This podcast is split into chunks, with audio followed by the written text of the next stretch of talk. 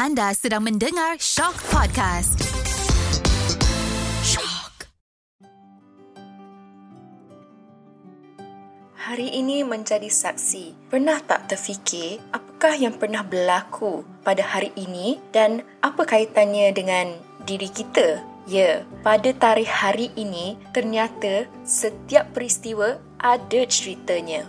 Dan kami akan rungkaikan segalanya di podcast Mesin Masa hari ini menjadi saksi. Hello, hello, hello guys. Selamat kembali dalam mesin masa. Hari ini menjadi saksi. Baiklah, tarikh hari ini 25 Februari 2022. Cerita apa pula yang kita akan menurut ke hari ini? Baiklah, sebelum itu kita nak putarkan balik kepada episod 1 yang berceritakan tentang Muhammad Ali. Baiklah, hari ini kita akan cerita lagi sekali tentang Muhammad Ali tapi hari ini kita akan menceritakan peristiwa Muhammad Ali mengalahkan Sonny Liston untuk gelaran juara tinju heavyweight dunia. Kita akan putarkan masa kepada tahun 1964.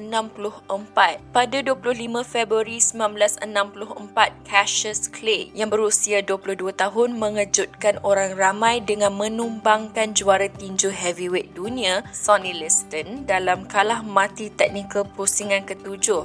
Liston, atlet yang amat digeruni, telah dua kali menumpaskan bekas juara Floyd Patterson dalam satu pusingan. Bagaimanapun, Clay meramalkan kemenangannya sambil mengatakan dia akan terapung seperti rama, menyengat seperti lebah yang menjadi salah satu kata-katanya yang amat popular. Float like a butterfly, sting like a bee dan kemudian menumbangkan Liston pada pusingan ke-8.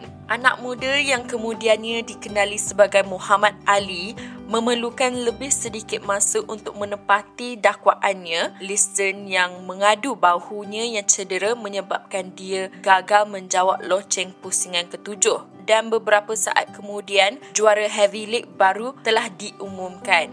Untuk meraihkan kemenangan gelaran heavyweight dunia, Clay mengadakan sebuah perhimpunan kecil-kecilan di sebuah hotel Miami yang dihadiri oleh rakannya Malcolm X.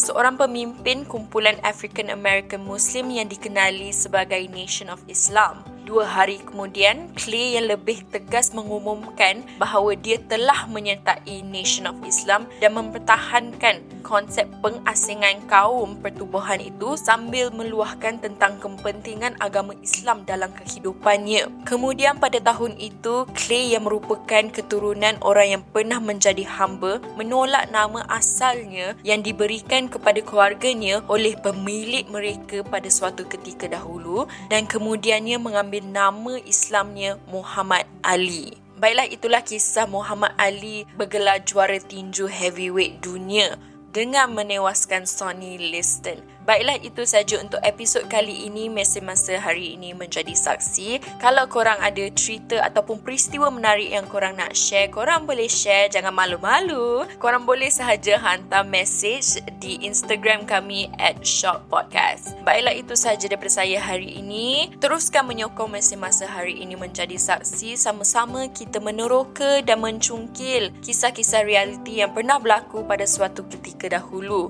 Baiklah itu sahaja daripada saya hari ini. Semoga kita jumpa dalam episod yang akan datang. Bye!